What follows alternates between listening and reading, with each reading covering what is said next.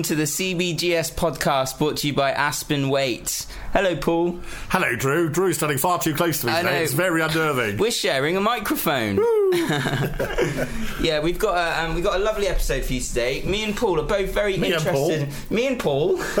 me and Paul he? are here to shoot the breeze with you. Oh, okay. About um, about music, and I and I believe it's all '60s music, isn't it, Paul? That's what you said. So Yeah, yeah, no, that's good.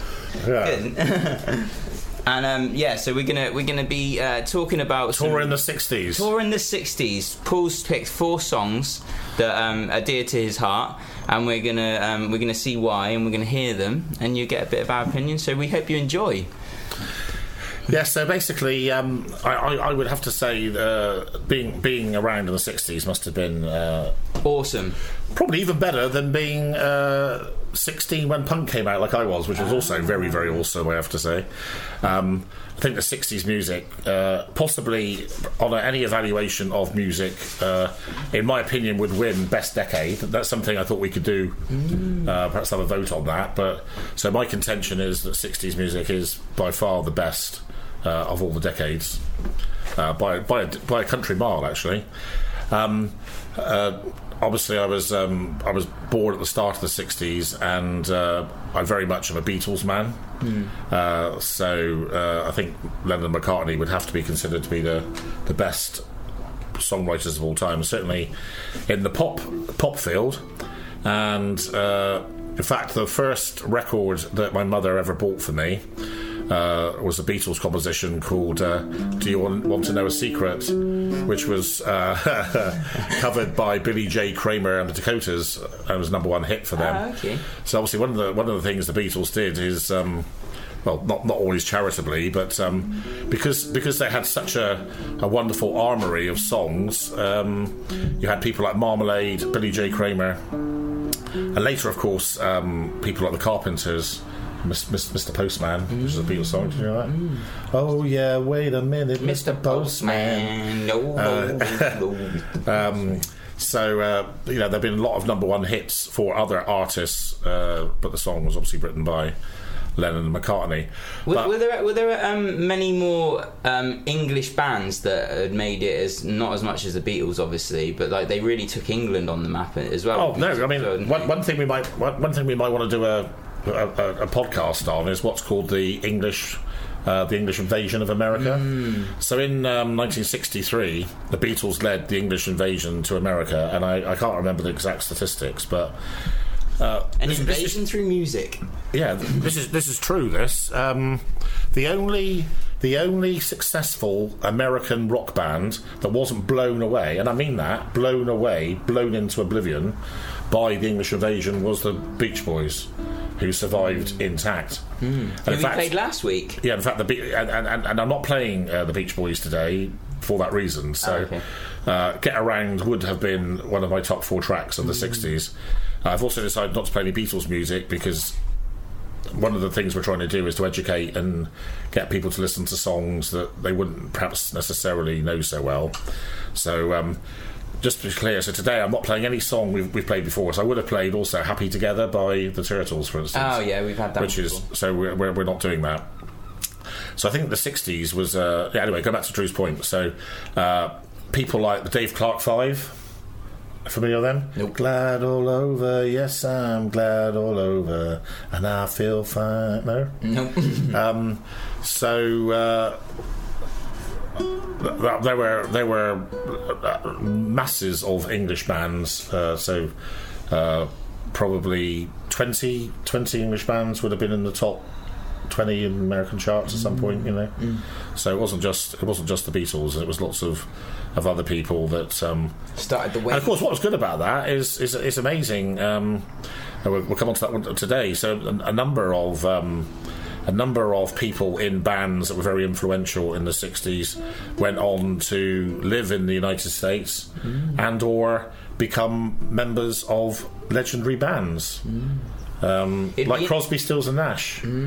So Nash uh, was in the Hollies. Oh yeah. and it. And Crosby, it, Nash, Stills, and Young. You know, so Neil Young. You know, Mm, yeah.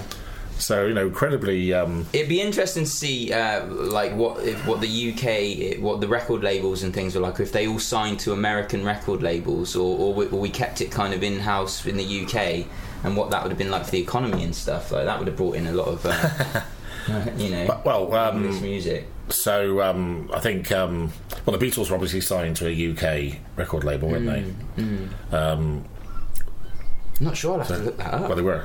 They were. Well, of course Oh, they were. Yeah, yeah, yeah. Well, I know they were because I know the manager was everything. So, Ah. um, as was Cilla Black, I know that's the same manager. Ah. Um, I think most of the Liverpool bands were all with the same record label and manager, you know.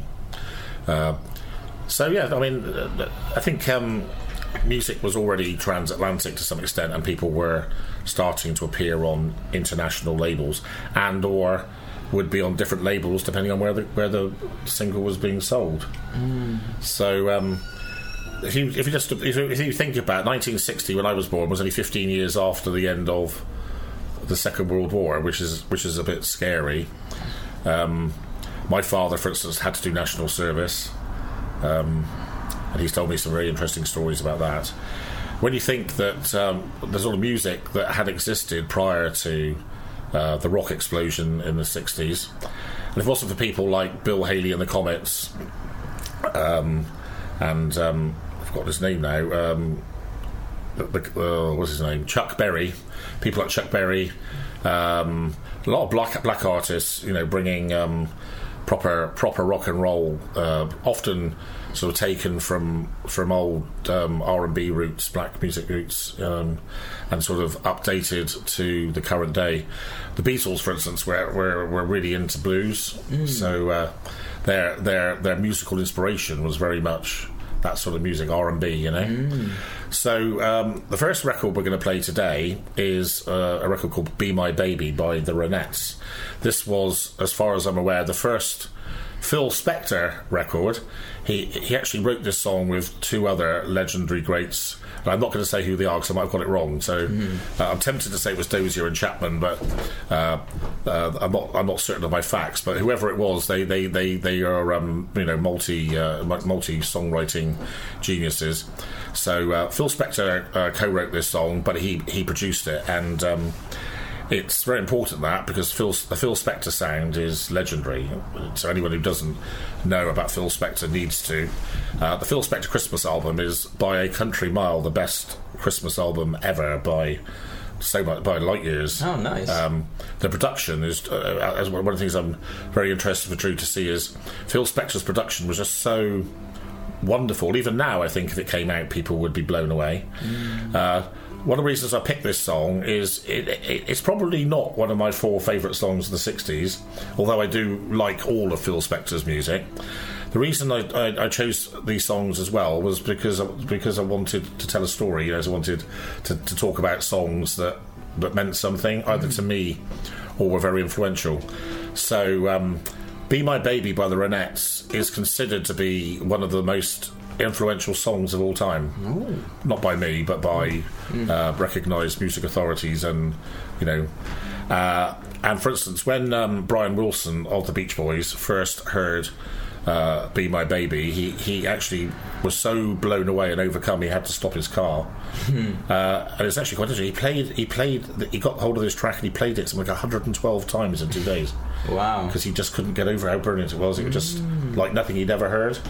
And he said, he's Brian Wilson you know, says even to this day that this song influenced him more than any other piece of music he ever heard. So that's a pretty pretty big accolade. Bold statement. The Ronettes themselves were uh, three Puerto Rican girls. Um, I can't remember. Ah, you've played this song by them before on the podcast, actually. Have we? you? I think so. Oh dear, that's bad. Uh, No. So I think no, I think we played a Christmas one of their Christmas ones. Yeah. Then he kissed me or something like that. Yeah, yeah. Um, so I forgot, I forgot the I forgot the name of the, the lead singer, whose name was Renette. So that's what they were called the Ronettes because the lead singer was called Renette, uh, and I believe she um, became married to Phil Spector um, soon after. so were these like the first De- Destiny's Child? Well, perhaps with Three- perhaps with a bit of talent, but uh, Yeah. let's, uh, let's let's not go there, eh? Um, so, um, be interesting to see uh, what Drew makes of this when he listens to it critically. So, uh, a good fun song, uh, "Be My Baby" by the Ronettes, issued in 1963, and a timeless classic. Enjoy.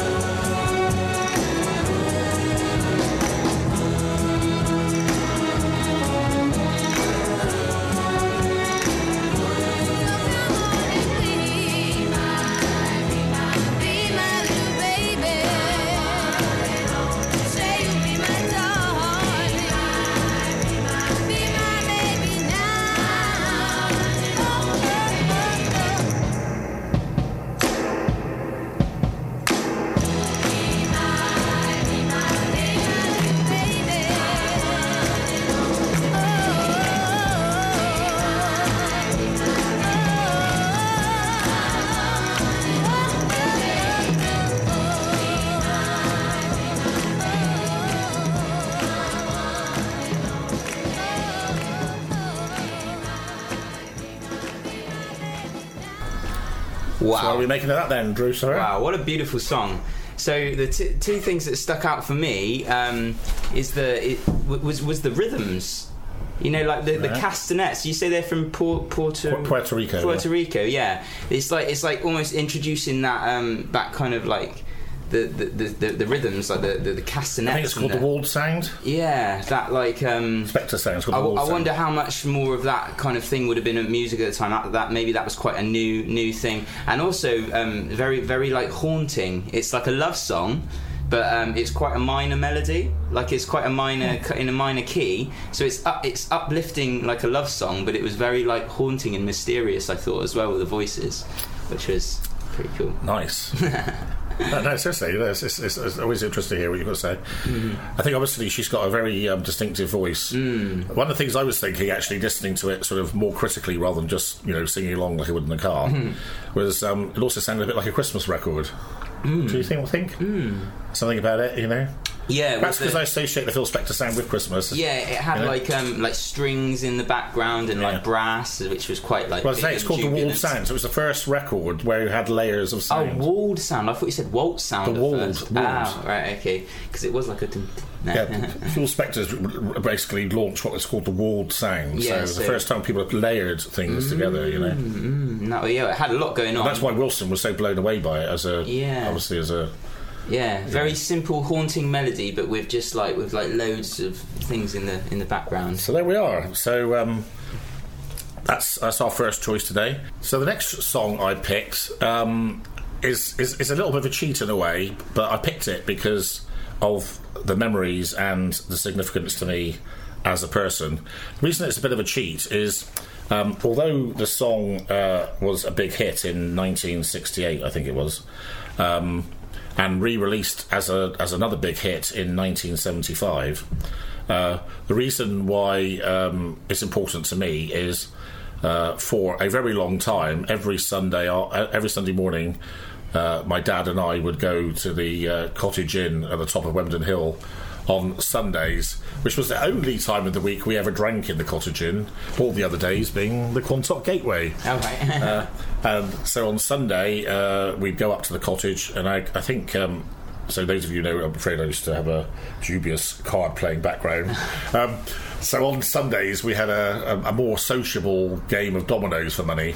All right. Uh, and uh, basically, the routine consisted of getting into Dad's car, driving the three quarters of a mile up the top of Wembdon Hill, leaving the car there, um, and then I used to play bar billiards for about 15 minutes, which is a great game if you don't, have ever played it. Um, it was the only pub that had a, a bar billiards table Oh, that I, wow. I could think of, and it was such a great game. You play it on your own. It's just a fantastic game. Uh, so I used to play bar billiards on my own for a bit. And while I was playing bar billiards, I used to play two songs. And I think many people are starting to work out that I'm a bit of a creature of habit, or that's been charitable, or you could say I was a bit OCD or even a bit dull. So, uh, because because of all these things, every week, and we are meaning every week now, I used to play the same two songs on the Wow. jukebox. the same two songs on the jukebox. With your game of billiards. One was one was by Steve Miller, uh, the Steve Miller Band, uh, and the other was Itchycoo Park by the Small Faces, um, which was probably marginally my favourite song. So um, when I was thinking about, uh, so one of the things that Drew and I are doing is we're going to put together uh, a compilation album. I discussed it with Mark Kerry when I was at Kent on Monday as well, and he's got some thoughts on uh, how to make this really good.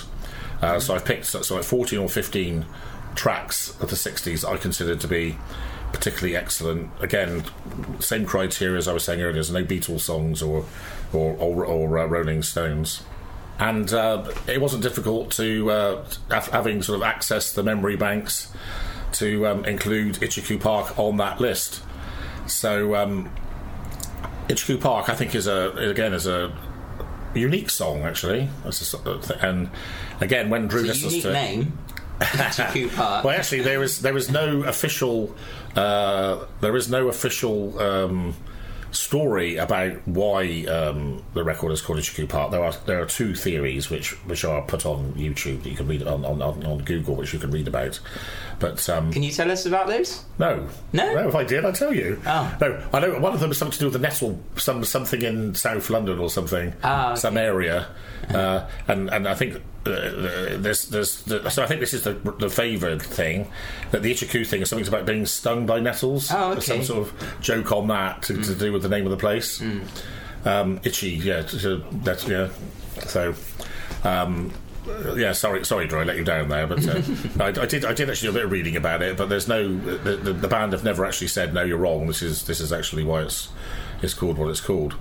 Um, again, it's um, it's the first song that um, that had a certain um, again overlaying technique, which um, you being much more musical than me, you'll probably listen to during. Uh, so uh, the, the single was actually not just uh, a recording of them playing. You know, there was actually. Um, uh, A lot more tapes production. introduced into it. Yeah, a lot more production. Yeah, exactly. But it was the first record of its of its kind that had a certain thing going on, which you'll probably pick up in the record.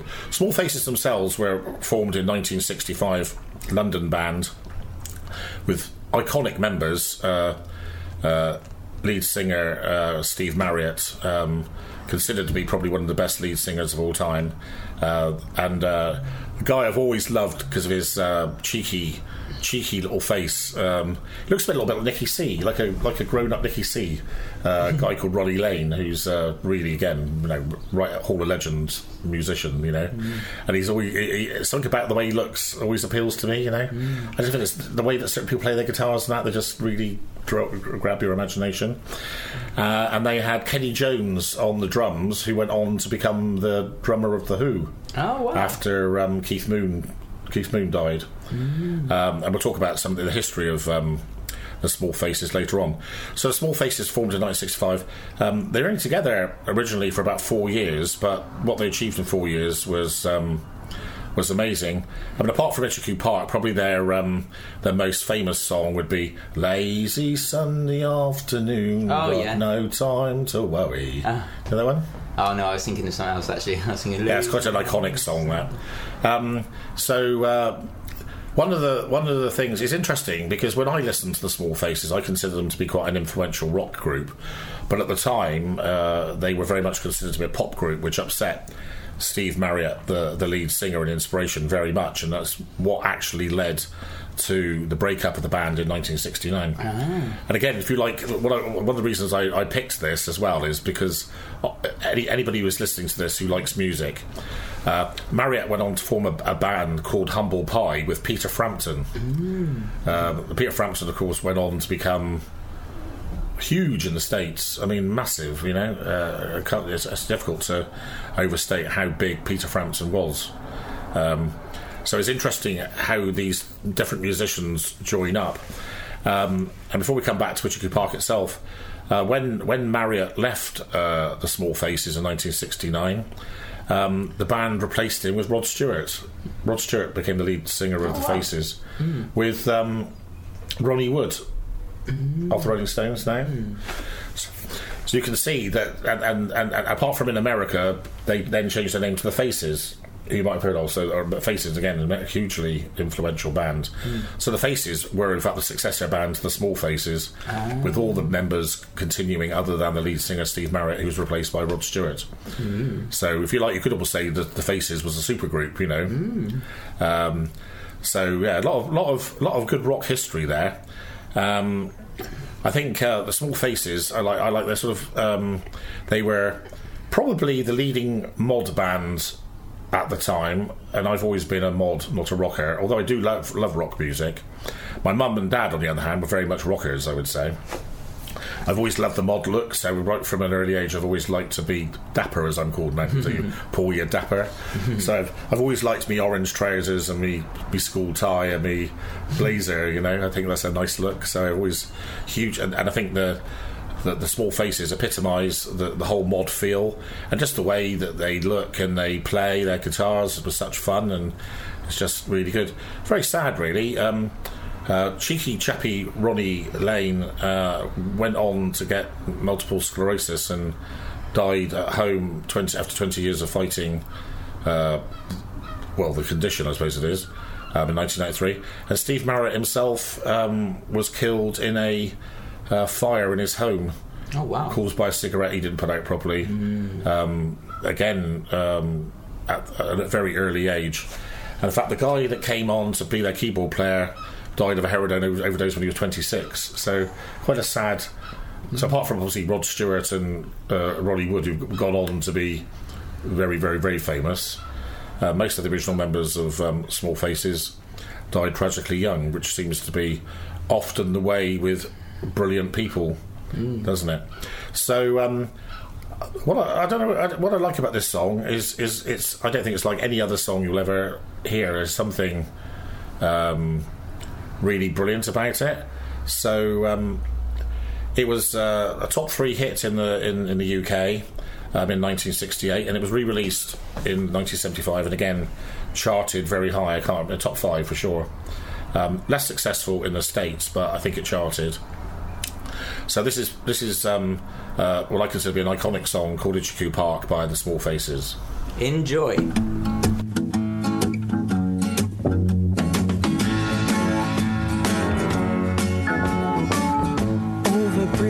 Sights to rest my eyes in shades of green. Under dreaming spires to Itchycoo Park that's where I've been. What did you do there? I got high. What did you feel there? Well I cried why the tears there. tell you why. It's all too beautiful beautiful.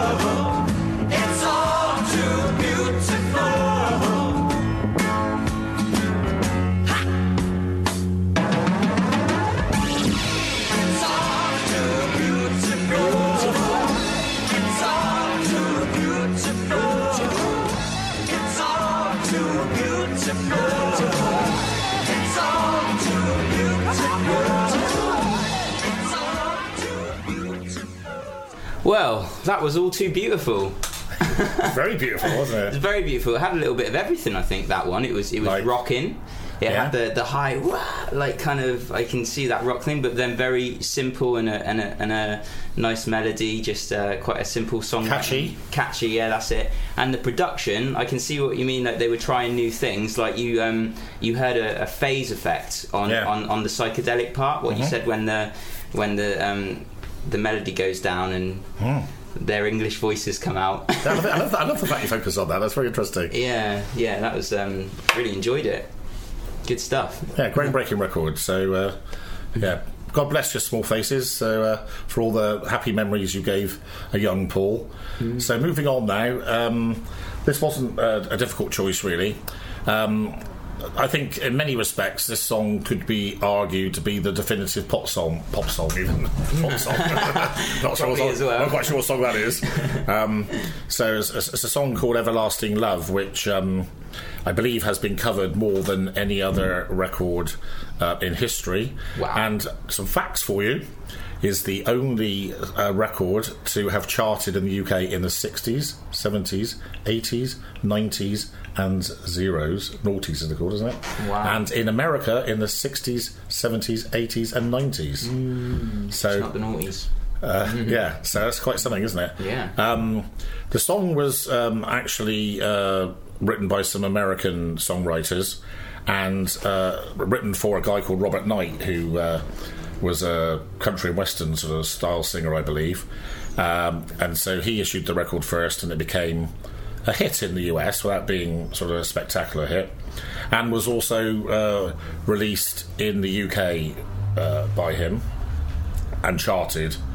Um, I'm not quite sure. Uh, uh, at that time, um, Love Affair, who uh, who are um, basically associated with Everlasting Love now because of the basically, I think the great singing of Steve Ellis, the lead singer, and the wonderful production uh, of the record, the sort of totally uh, rockizing, you know, popizing of of a more standard sort of country and western R and B type song, and making it into the definitive pop record, I would say. Um, I think you know, for I, I, I particularly love the opening bass line. Boom, boom, boom, boom, boom, boom, boom. It was actually written intentionally to sound like a Tamla song, I believe. So it'd be interesting to see whether you um, whether you think it sounds a bit like a Motown song. I think it, I think it does. It's boom, sort of thing. Um, so um, So was he the first uh, one who covered it? Um, Yes, Rob, Robert Knight, uh, and then uh, the manager of um, uh, Love Affair, who um, I don't know the prehistory too much of um, this band, other than Steve Ellis is considered to be probably one of the best lead singers of all time, uh, and his and it's his really it's his his wonderful singing of this song, which I think um, lasts in the memory really, and is and is to me will, will forever be associated with this song, regardless of whether it's really his song or not. Uh, Love Affair. Uh, so this this song covered by the Love Affair soon overtook Robert Knight's version, and uh, was number one in the UK for quite some time. Uh, and was also a hit in in the, in the US. And in fact, various other countries. I looked up this morning. It was the fact it was number one in Malaysia. Oh right. Do you believe? And number six in Norway. Um, so charted in Holland, Poland, Germany, France, New Zealand, Australia, America, amongst amongst others. So uh, quite quite interesting this. So um, I say Steve Ellis himself is um, is is sort of not obviously a name that probably um, many of you will automatically sort of think, oh yeah, Steve Ellis, I know who he is. But um, in, inside inside the sort of circles of music, he is he is considered to be again another another great, I would suggest. Uh, amazing voice, and I remember watching this video with Drew recently. I think the thing that always strikes me when I watch this video is just how young he is, because it, it looks like a baby, you know, and um, it looks like a 17 year old singing this song with the aplomb and the maturity of voice of a much older man. I don't know whether you agree with that. Quite staggering. It's almost like a. You know, I, I can't take it in. Every time I watch it, I think it's a disconnect. Hey, well, what's that? What's that little boy doing singing this song? You know, this, this, this, there's something quite odd here. I just love everything about the way they go about this. Um, they're going on, you know. So they they they. I think they had about ten hits. Uh, Love Affair. Uh, none obviously ever matched this one. Uh, I think they got probably about to number six, something like that. You know, would be their, their next best hit. Um, and um, so they, you know, they were they were um, a, a band that's associated with one of the great songs of all time, and and, and, and had you know, reasonably good success over over a period. The song itself has has, has obviously outlived them. Um, has been, as I say, been covered multiple to hundreds and hundreds of times, um, including by Jamie Cullum, who charted not, I think number twenty in the UK, in the US Billboard um, in two thousand. So that's how the so. Um, so it's a, it's a, it's a song that um, can be sung in a number of different ways. Uh, obviously, just Jamie Cullum obviously sings in a much more beautifully sort of um, ballady sort of way. So uh, my next choice um, is uh, almost one of the. Defi- if you took the Beatles out of it, I, I would put this forward as perhaps the definitive song of the '60s. But I'll let other people uh, argue with me over that one. So we have "Everlasting Love" by Love Affair.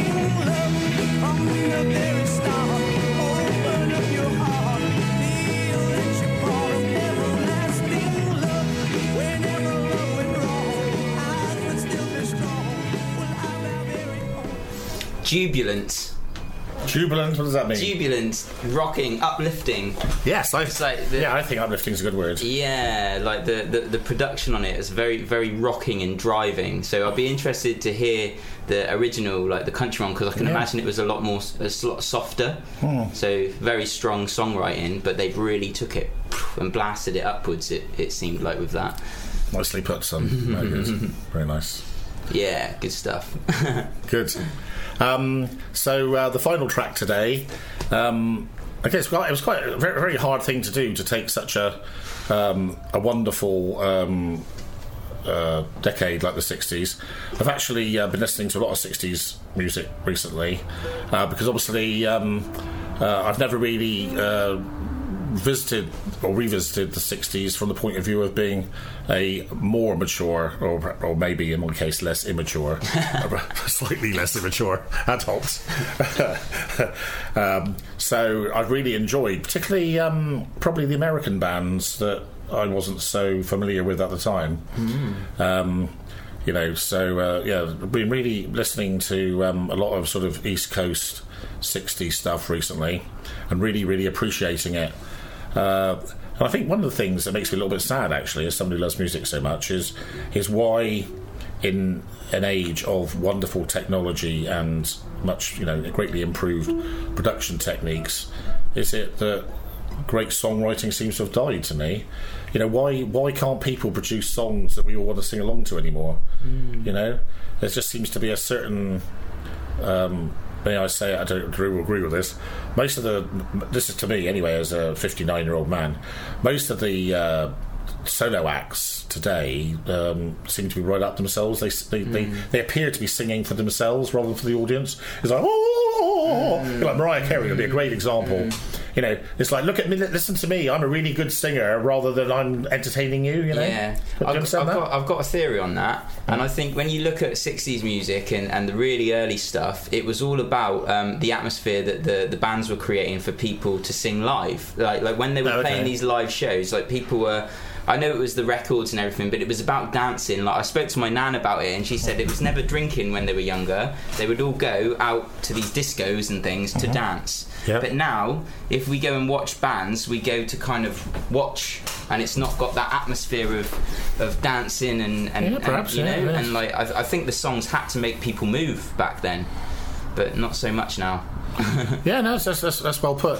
So, um, yeah, so I think, as I say, what I what I what I tried to do today, um, Drew, you know, Drew and I don't spend hours and hours scripting and planning uh, our podcast. It's probably it's probably quite obvious to you.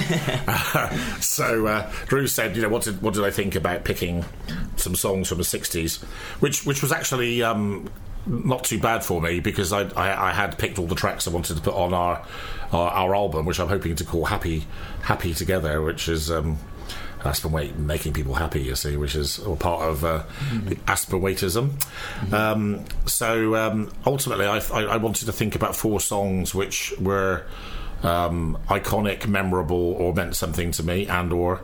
Um, and the last song we're going to play today, um, again, you could argue, um, you know, mar- marginally a cheat.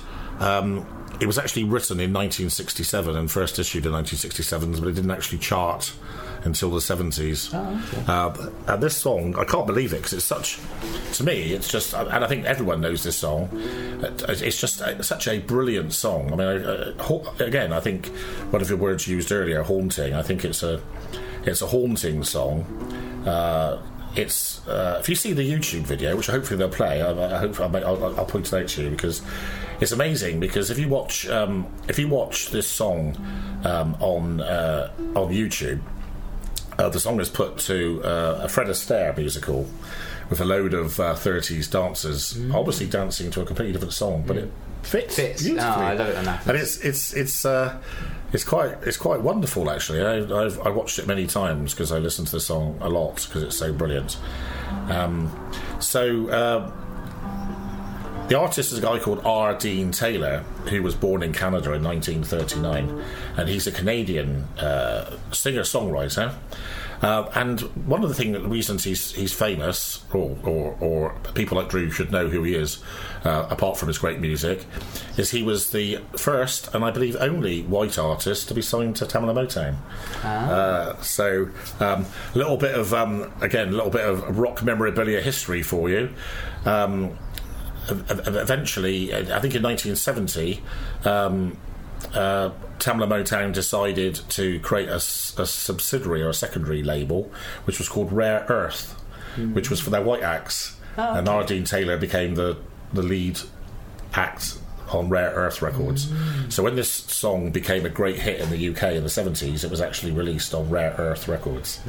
Okay, R. Dean Taylor himself. Um, as well as uh, so all his songs he wrote himself with some with uh, Dozier in Holland uh, who, who wrote all the great Motown hits you know. Um, he also uh, either wrote or co-wrote uh, a number of hits for other big acts including the Four Tops and the Temptations. So he's a, a guy who stands up to scrutiny. I think um, it'd be interesting to see whether people think when they listen to this whether they would think he was white or black. Um, I guess to some extent, uh, I used to think that he was obviously black because I knew it was a sort of a Tamla song, uh, and I'm conditioned to think that in the same way that when I first heard Boy George, I thought he was a girl, and that's true. I still thought that Tracy Chapman was a girl until two weeks ago when Callum told me he wasn't. Uh, What? Fast car? No, you you thought it was a man. Yeah, I thought it was a man. Yeah. Yeah, yeah, yeah. Because Which way around is it? yeah, he, it, Tracy Chapman's a woman, but, the other way uh, around, but it it? sounds like uh, No, it's the other way around. no. I think it is. Anyway, this I, I think I thought she was a woman, but she's a man. That's what it is. No, it is. We'll, we'll, we'll, we'll, check this out for you before before we finish today's No, no. podcast. no, I always thought Tracy Chapman was a woman. Anyway, this has got nothing to do with the '60s, so we'll, we'll stop burbling about this. So, R. Dean Taylor. Um, so Canadian singer-songwriter, and despite the brilliance of this song, uh, his first number one hit was "Indiana Wants Me, Lord I Can't Go Back There," which was number one in America, and then he had another big hit called "Gotta See Jane," red light, green light, gotta see Jane. Um, so uh, you know, I'm, I- I'm not overly familiar with the whole catalogue of uh, R. Dean's music. Uh, you know, as far as I can see, he's, he's he basically had three big hits, um, and and wrote a number of uh, hits, uh, some of which are quite well known for other big acts. Uh, I think it's a timeless classic. It's again, it's a it's a song which is instantly recognisable, is like no other song you'll ever hear. I think it's got haunting lyrics. Um, just just amazing. Uh, I just think it's an amazing piece of pop music. So um, it was released in '67, so it's a '60s song, baby. Um, so uh, my final track of the '60s today, and I hope hope also I've picked a, a nice little mix. So Yeah, they've you know, been a little bit different. that, that was Quite the intention. I tried to pick Mm. four songs that were interesting for people to listen to, and also, obviously, that one of the things we're trying to do is to educate. Mm. So I'm trying to get over a little bit of rock history about how people may have got together. You know, Mm. how did Bert meet John, and so on and so forth. So the final track today is "Ghost in My House" by R. Dean Taylor, uh, a timeless classic, as I say, and uh, and enjoy. There's a ghost in my house. The ghost of your memory.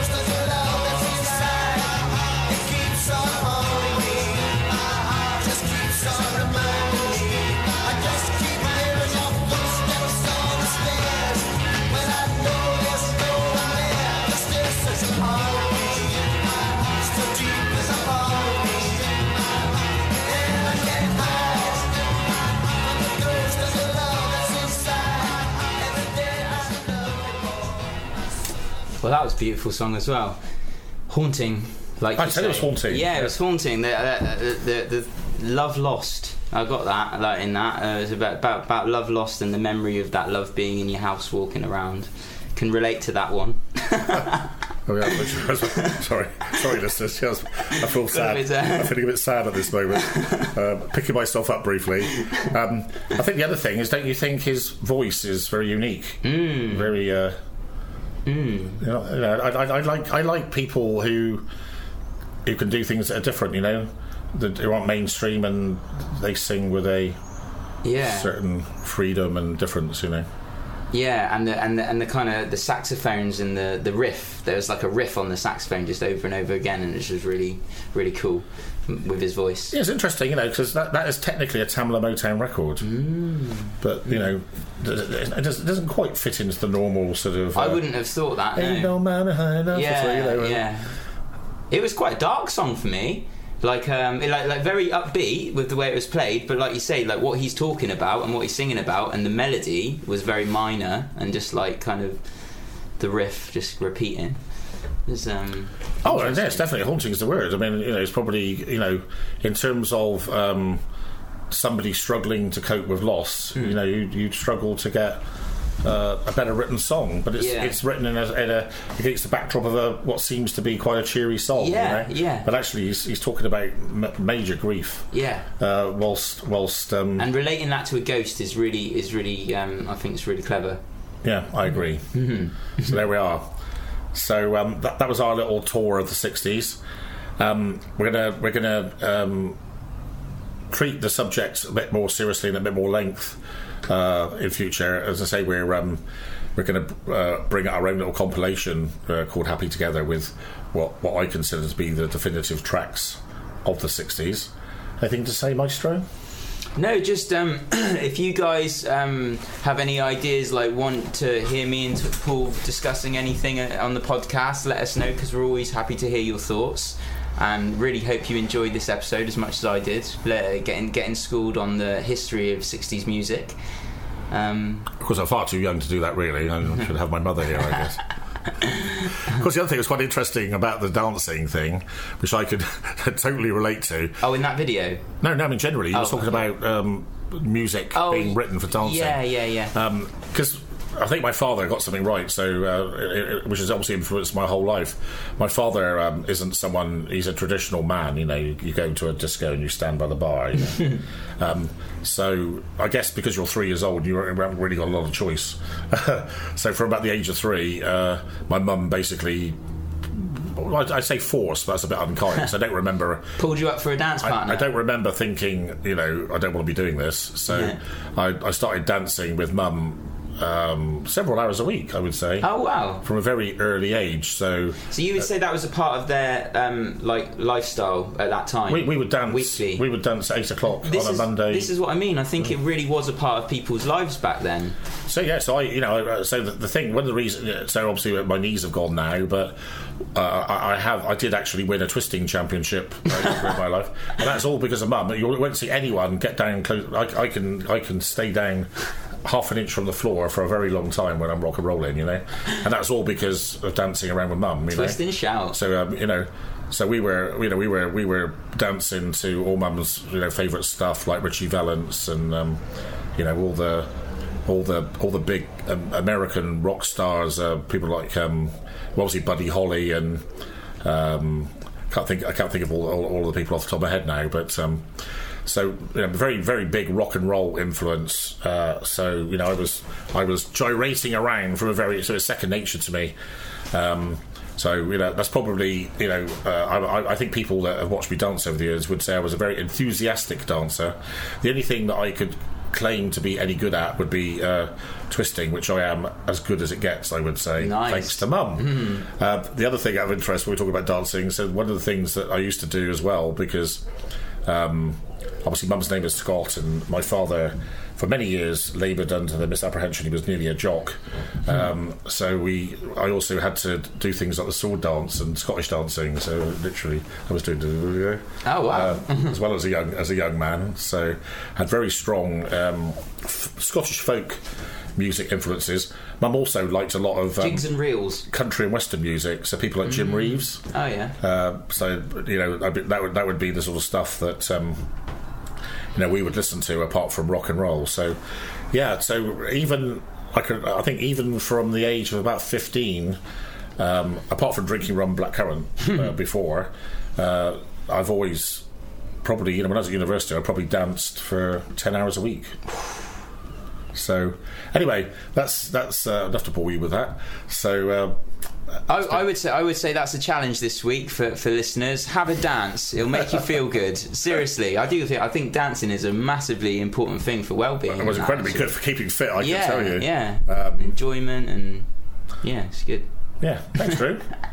Drew's a lot of inspiration. So uh, uh, we're also gonna we're also gonna bore you all to death uh, in the future with a few more Drew and Weighty renditions together. Oh, which, uh, yeah. So you have that to look forward to, or go on holiday on a Friday. We're going to do it. So I'll leave that up to you. Have a great weekend. Oh, this is uh, are we still live at this point. Yeah, we are. Ah, so, so this is uh, this is a sneak preview of our next hit. Everybody's talking at me. yeah. keep it, keep your eyes and ears out. Keep the listeners. faith, boys and girls. Thank you.